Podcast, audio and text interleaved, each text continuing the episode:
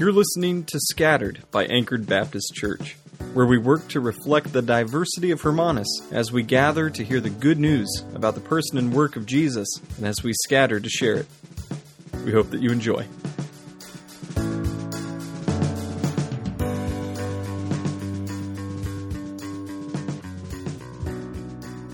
Hello there, Anchored Baptist Church. I'm going to jump right into James chapter 2, verses 1 to 13 with an introduction. At the end of James chapter 1, we were reminded that we have not just been saved from Satan, sin, death, and hell, but that we have been saved to something.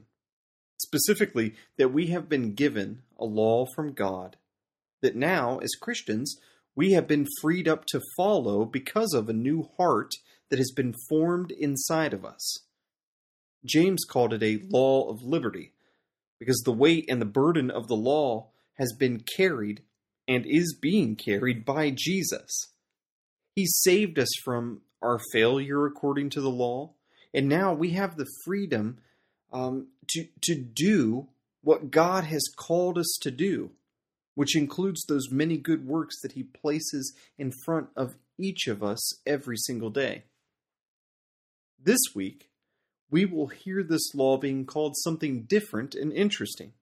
And we're going to receive some specific commands from God through James that are very important for our life as a church here at Anchored Baptist. So, to get us started, let me first focus us on what I think the text is putting our attention on this morning. Here's our big idea in a world of separation and favoritism, Jesus is mercy for you. In a world of separation and favoritism, Jesus is mercy for you. Now, we are in a time of separation. It stinks. And if there was a shiny, bright side to this whole thing at the beginning, I've completely lost sight of it. Now, South Africa has always worked hard at separating things, though. Social distancing was a national pastime between people groups here.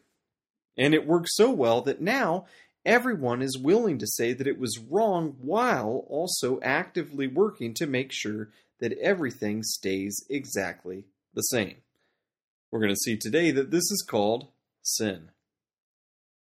Now, you may want to say, and probably should say, Wade, you better watch it. Remember, you're a foreigner here. Now, this is true. And I know that I need to be careful. And I have only a slight sense of freedom to explore this because I am an outsider. But also because where I'm from, though it looks very different, the sinful roots and fruits are too much the same to ignore. And before we jump into verse 1, let me just pray for us real quick.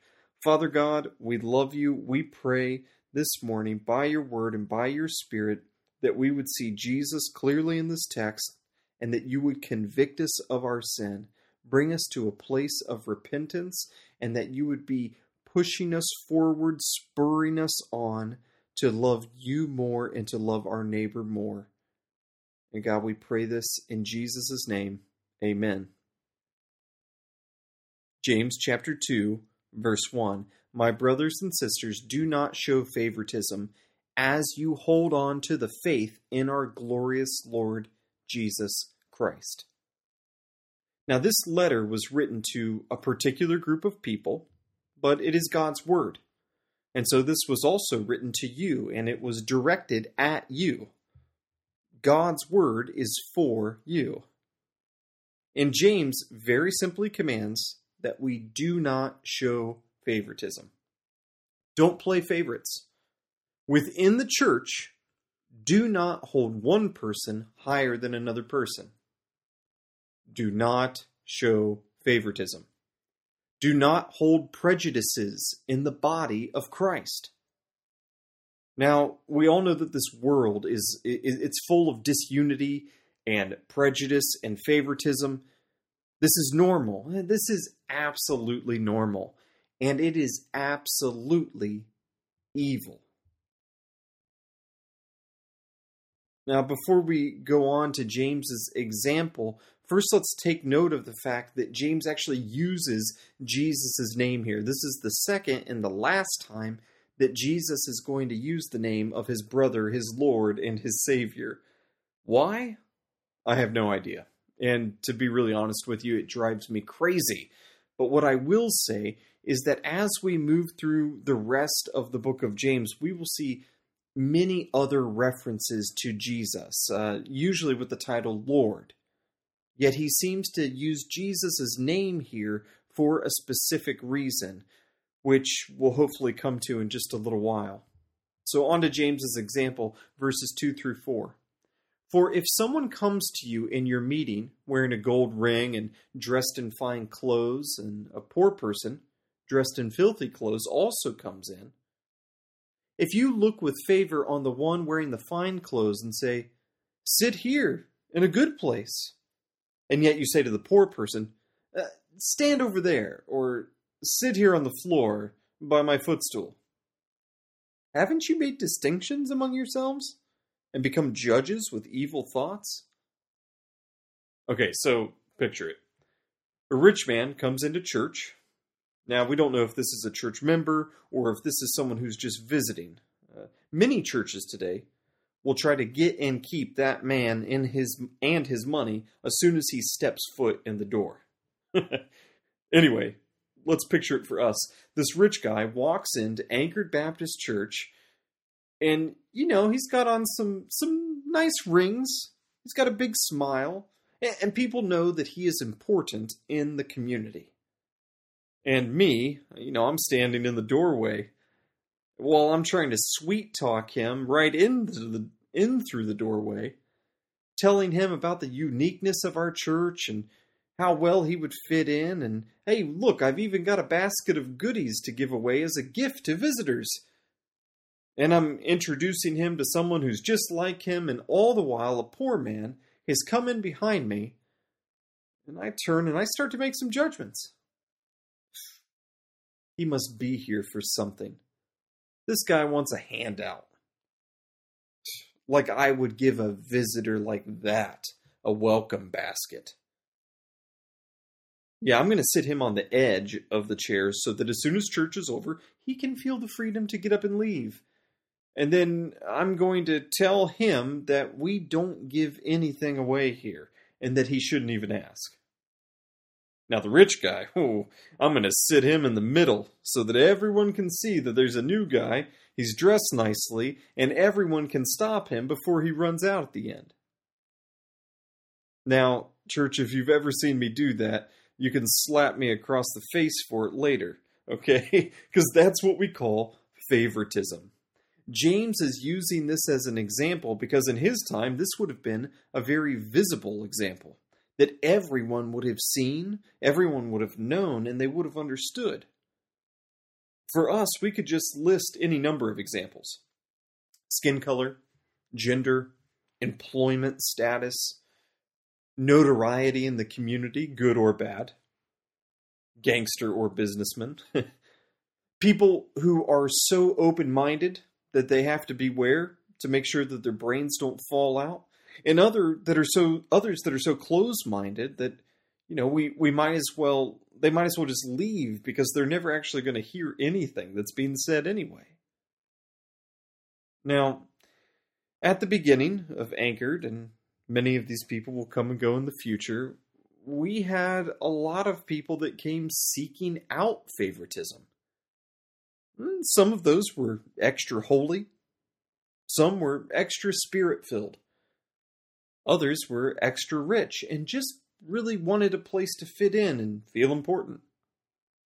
People who needed to show their betterness in matters of theology. People who needed to take undue time and energy just to let me or someone else who was a part of the staff at that time know that not everyone agreed with everything or anything that me or another staff member was saying on any given week. There are some who seek out influence and favoritism.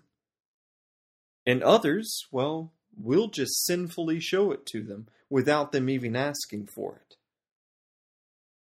The truth is, and it should be when it comes to church, that we celebrate the differences that we have.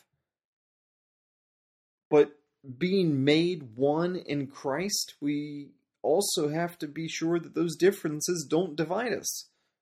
Our confession of faith in Christ unites, um, it unites all of us in Him and under Him. And anything that tears that apart is not what Jesus wants for you, for me, or for His bride, the church. Now, our church is going to do this well all the time. No. Do we do it well all the time? No. One more example of what happens to us at Anchored on a Sunday morning um, when we're actually able to gather, not during this weird time that we're in right now. See, we have church and then we have tea. And at tea time, everyone mingles. But some weeks, you see it, I see it, the room is still divided by color. Now, there are some reasons for that. Um, there's some reasons that are just honest reasons of catching up with people. However, I distinctly remember three separate times when we were a little bit younger as a church, and uh, there were people that were coming to visit, and then when they found out that we were a church that was seeking to reflect the diversity of Hermanus as we gathered and scattered, this was deeply offensive. And each of those three people, I remember, they, they looked around afterward and then they came to me after the service or sometime during the week and very snidely remarked to me, "Hey, um, you know, I think it's cute this whole this whole slogan you've got going on, but did you see your church afterwards during the tea? I mean, everyone was still segregated and separated, um, but I'm, you know, it's good that you're, um, you know, you're you're making a show of it." Used to get this all the time. Well, that is nonsense. Because I know that everyone speaks to someone else at church who is not like them. I know that when we have time for braais or family meals that everyone's mixed up. Now, I also know that there are some mornings where, frankly, even me as the pastor, I come to church and I don't necessarily feel like talking to everyone. Oh, oh, don't hate me for saying it out loud you know that I can be a little antisocial, okay? but but sometimes you you don't have the energy. You're not coming into church happy and chipper every week, ready to share everything about your week and ask everyone about their week. And yet I know that each of us that call ourselves a part of Anchored Baptist Church realize that we have been called together as a local expression of Christ's body that He has called us together. And I have seen it over and over again, and I pray that you have as well. That Jesus has been knitting us together. and it's a beautiful, beautiful thing. I know that this will continue to happen, but I do also know that for us as a church, favoritism is always going to be a sin that is waiting right in that doorway, just needing a little bit of a nudge from Satan or from you and me. A little bit of an invitation in to come and wreak havoc on our church. Verse 5 Listen, my dear brothers and sisters, didn't God choose the poor in this world to be rich in faith and heirs of the kingdom that he has promised to those who love him? Yet you have not, yet you, excuse me, yet you have dishonored the poor. Don't the rich oppress you and drag you into court? Don't they blaspheme the good name that was invoked over you? James is, is looking around and he's saying, You see that financially poor person over there? Do you see that relationally poor person over there? That person that doesn't have any friends, no family? You see that foreigner over there? That outcast over there? Uh, you fill in the blank. It could be anything that the world looks at and says, that person is lesser than me, or that person deserves to belong on the bottom step of the ladder, right? Or whoever you think is lesser than you.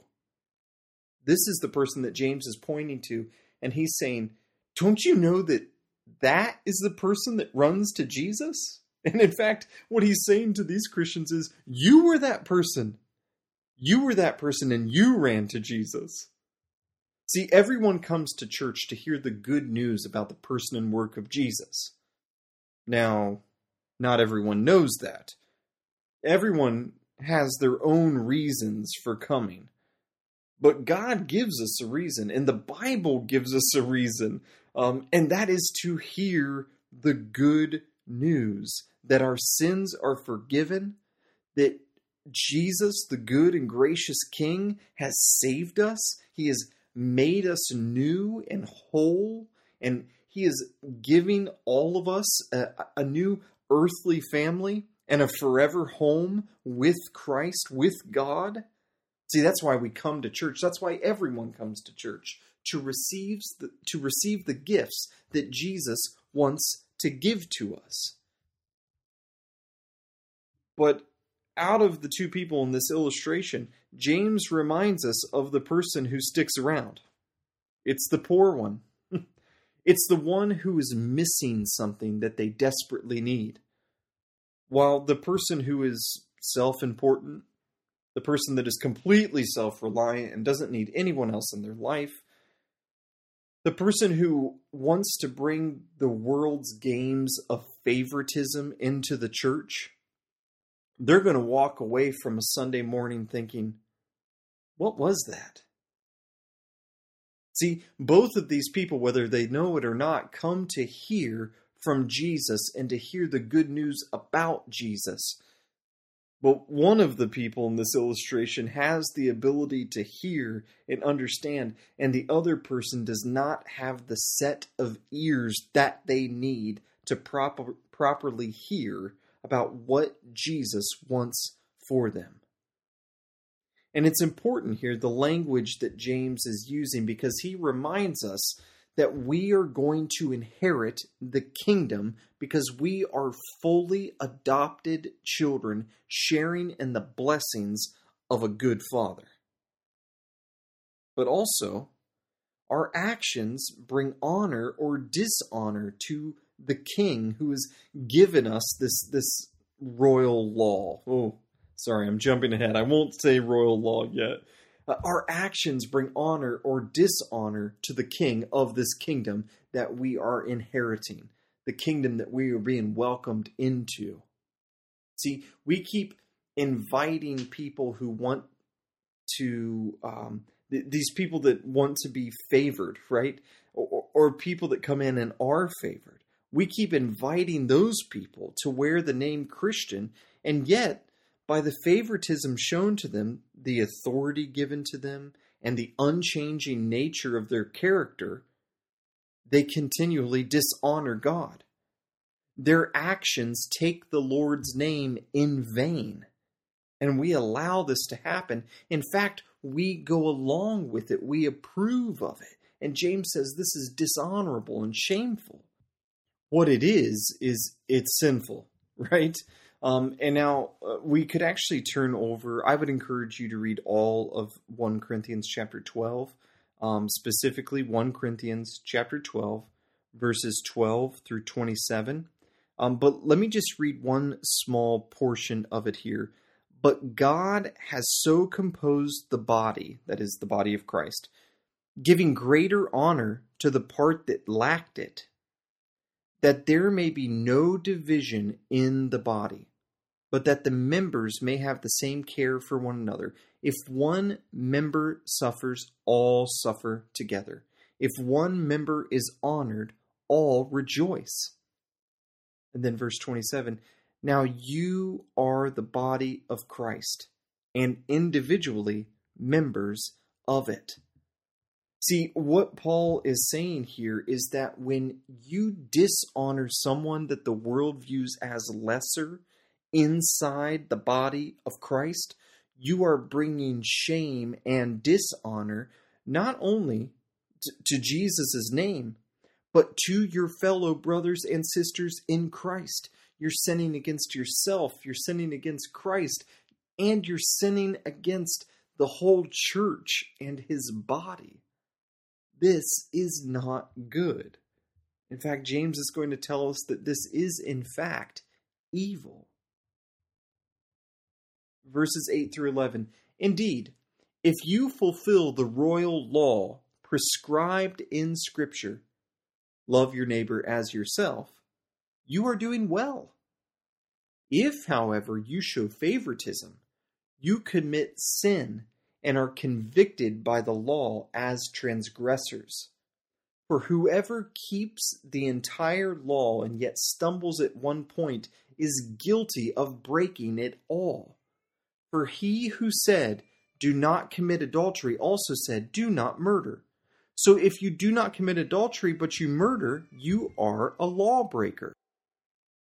Royal law. Uh, very simply, this is a law given by a king to his subjects. Now, how did we receive this royal law? Well, James tells us in the way that our king has chosen to give it to us in his word, the scriptures. What does this royal law tell us to do? Love your neighbor as yourself. Now, here is a fun one for me from James. If you fulfill that law, you are doing well, James says. what is the opposite in this situation, according to James? Not doing well is showing favoritism. You, in fact, are committing sin if you are not fulfilling that law you are declared guilty according to the law of the king. His royal law condemns you. See, even if you stumble in this one area, you are guilty of it all. This is how serious the holiness of God is. That giving the welcome basket and the right hand of fellowship to the rich man who walked in, or the important person that walked in, while ignoring the quote unquote lesser person, that is that is abusing the name of Jesus and it makes you guilty of breaking the whole law. Paul tells us in Galatians chapter 3 For all who rely on the works of the law are under a curse, for it is written, Cursed be everyone who does not abide by all things written in the book of the law and do them. Now, James uses another obvious example for us here. Um, if I were to say that I cheated on my spouse or that I stole another man's wife, but oh, I would never murder someone for, I would never kill someone for selfish reasons. Or reverse it. Well, yeah, sure, I murdered a guy, but I would never steal his wife. What do you think I am? A monster? well, James says, yeah, according to the law of our royal God and King, yes, you are a monster who is sinful and selfish and condemned. Maybe that's why uh, David decided to go all in on that one, right? Murder the guy and steal his wife. Sorry, that's a bad joke. In these verses 8 through 11, we do need to ask the question what if I'm not doing well? Right? What if, what if I'm not loving my neighbor as myself? Well, we're going to come back to that in the end. Let's go ahead and go down to verse 12. Speak and act as those who are being judged by the law of freedom. For this judgment is without mercy to the one who has not shown mercy mercy triumphs over judgment. These are two surprisingly difficult verses, at least for me to understand. Right? Because all throughout this passage, um, I'm, I'm hearing, I'm reading it, I think I'm tracking along, and then I get to mercy triumphs over judgment, and I suddenly say, What? James, what are you talking about? I want justice. I want judgment. I want I want the person who's seeking the favoritism, I want the person that's showing the favoritism to be judged. And I and then as I continued to study this passage this week, I suddenly realized, oh, the mercy here is for me. I am the one that deserves the judgment because I am the one that has not fulfilled every part of this law. So I am to speak and act as someone who is being judged by this law of freedom. Now, we know from elsewhere in Scripture, 1 Peter included, that we studied together, that Jesus is going to judge us. What is the content of that judgment? We'll leave that up for another day but simply to say that Jesus is both our judge and our Savior. He is both our judge and the one that shows us the mercy of God. He is both our judge and he is also the one that gives us everything that we need for salvation. If someone's going to be judging me, I realize this week I don't want it to be me or someone like me. I want it to be Jesus. I want it to be the one that gives the mercy and grace. I want it to be the one who is mercy for me. Now, should we be concerned here that um, for judgment is without mercy? That is, there will be no mercy for the one who has not shown mercy. Um, this is very typical language throughout Scripture. This is very typical wisdom language to generally say, look, if you don't show mercy, you're not going to be shown mercy in this world. If you're not loving towards your neighbor, don't expect your neighbor to come to your rescue, right? I mean, this is very common language. But even Jesus in Matthew chapter 6, he says, But if you do not forgive others their trespasses, neither will your Father forgive you your trespasses. And we talked about this when we were studying the Lord's Prayer, right? And we said, does this mean that if I'm unforgiving towards people that I won't be forgiven? Well, that's actually what the words say, isn't it? But how can that be? I thought Jesus forgave all sins. I thought, yeah, Jesus does forgive. And you being someone who has received that forgiveness, who all of your sins have been placed aside, should you not also show forgiveness to others? Uh, in a parable in Matthew chapter 18, Jesus says something very similar. Then his master summoned him and said to him, You wicked servant, I forgave you all that debt because you pleaded with me. And should should not you have had mercy on your fellow servant as I had mercy on you? And in anger, his master delivered him to the jailers until he should pay all his debt. So also my heavenly Father will do to every one of you if you do not forgive your brother from your heart. That's a horrifying statement from Jesus. How can he say that? Why would he say that? He would say that because he is the one that forgives. Jesus wants you to understand that you can be forgiven. Jesus wants you to understand, in fact, that you are forgiven and that you can go out into this world and no matter how badly someone sins against you, that's a big statement I'm making. And it would be hard depending on the size of the sin, right? The pain that it causes you at that time and in the future, the nightmares that it causes you. And yet, you have the ability now that you have been forgiven to forgive that person.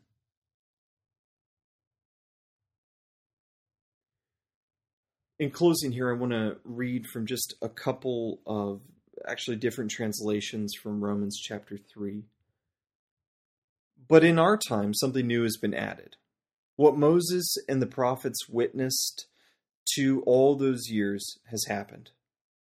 The God setting things right, um, that we read about has become Jesus setting things right for us. And not only for us, but for everyone who believes in him.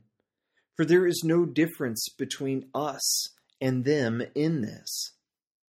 Since we've compiled this long and sorry record of sinners, both us and them, Jews and Gentiles here, and proved that we are utterly incapable of living the glorious lives God wills for us, God did it for us. Out of sheer generosity, He put us in right standing with Himself, a pure gift. He got us out of the mess that we were in and restored us to where He always wanted us to be. And He did it by means of Jesus Christ. For God presented Jesus as the sacrifice for sin. People are made right with God when they believe that Jesus sacrificed his life, shedding his blood. This sacrifice shows that God was being fair when he held back and did not punish those who sinned in times past, for he was looking ahead and including them in what he would do in this present time. God did this to demonstrate his righteousness, for he himself is fair and just, and he makes sinners right in his sight when they believe in Jesus. Jesus does not play favorites. Church, you are expected to not play favorites. These games are always going to be played in the world.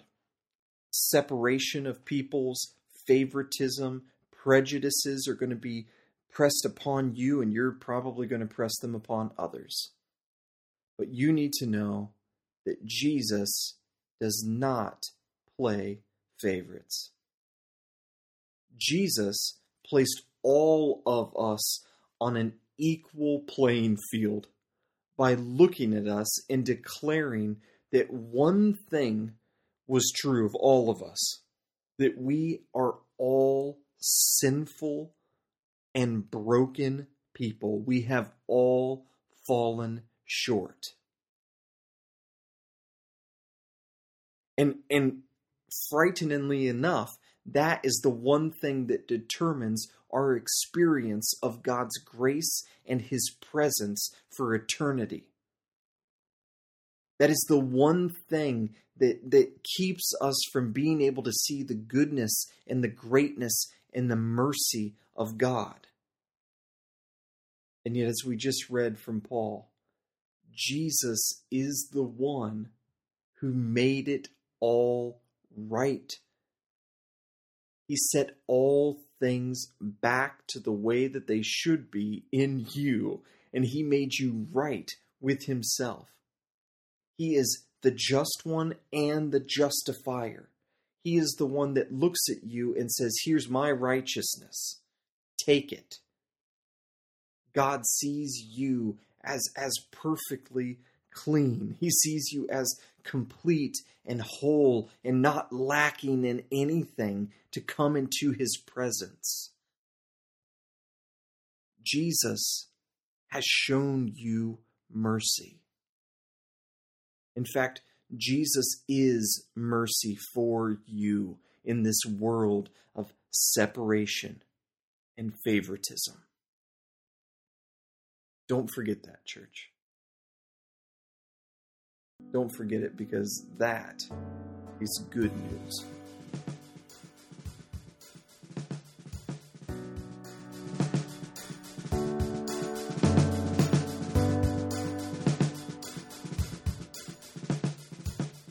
Until next time, know that the grace of our Lord Jesus Christ and the love of God the Father and the fellowship of the Holy Spirit is with you all.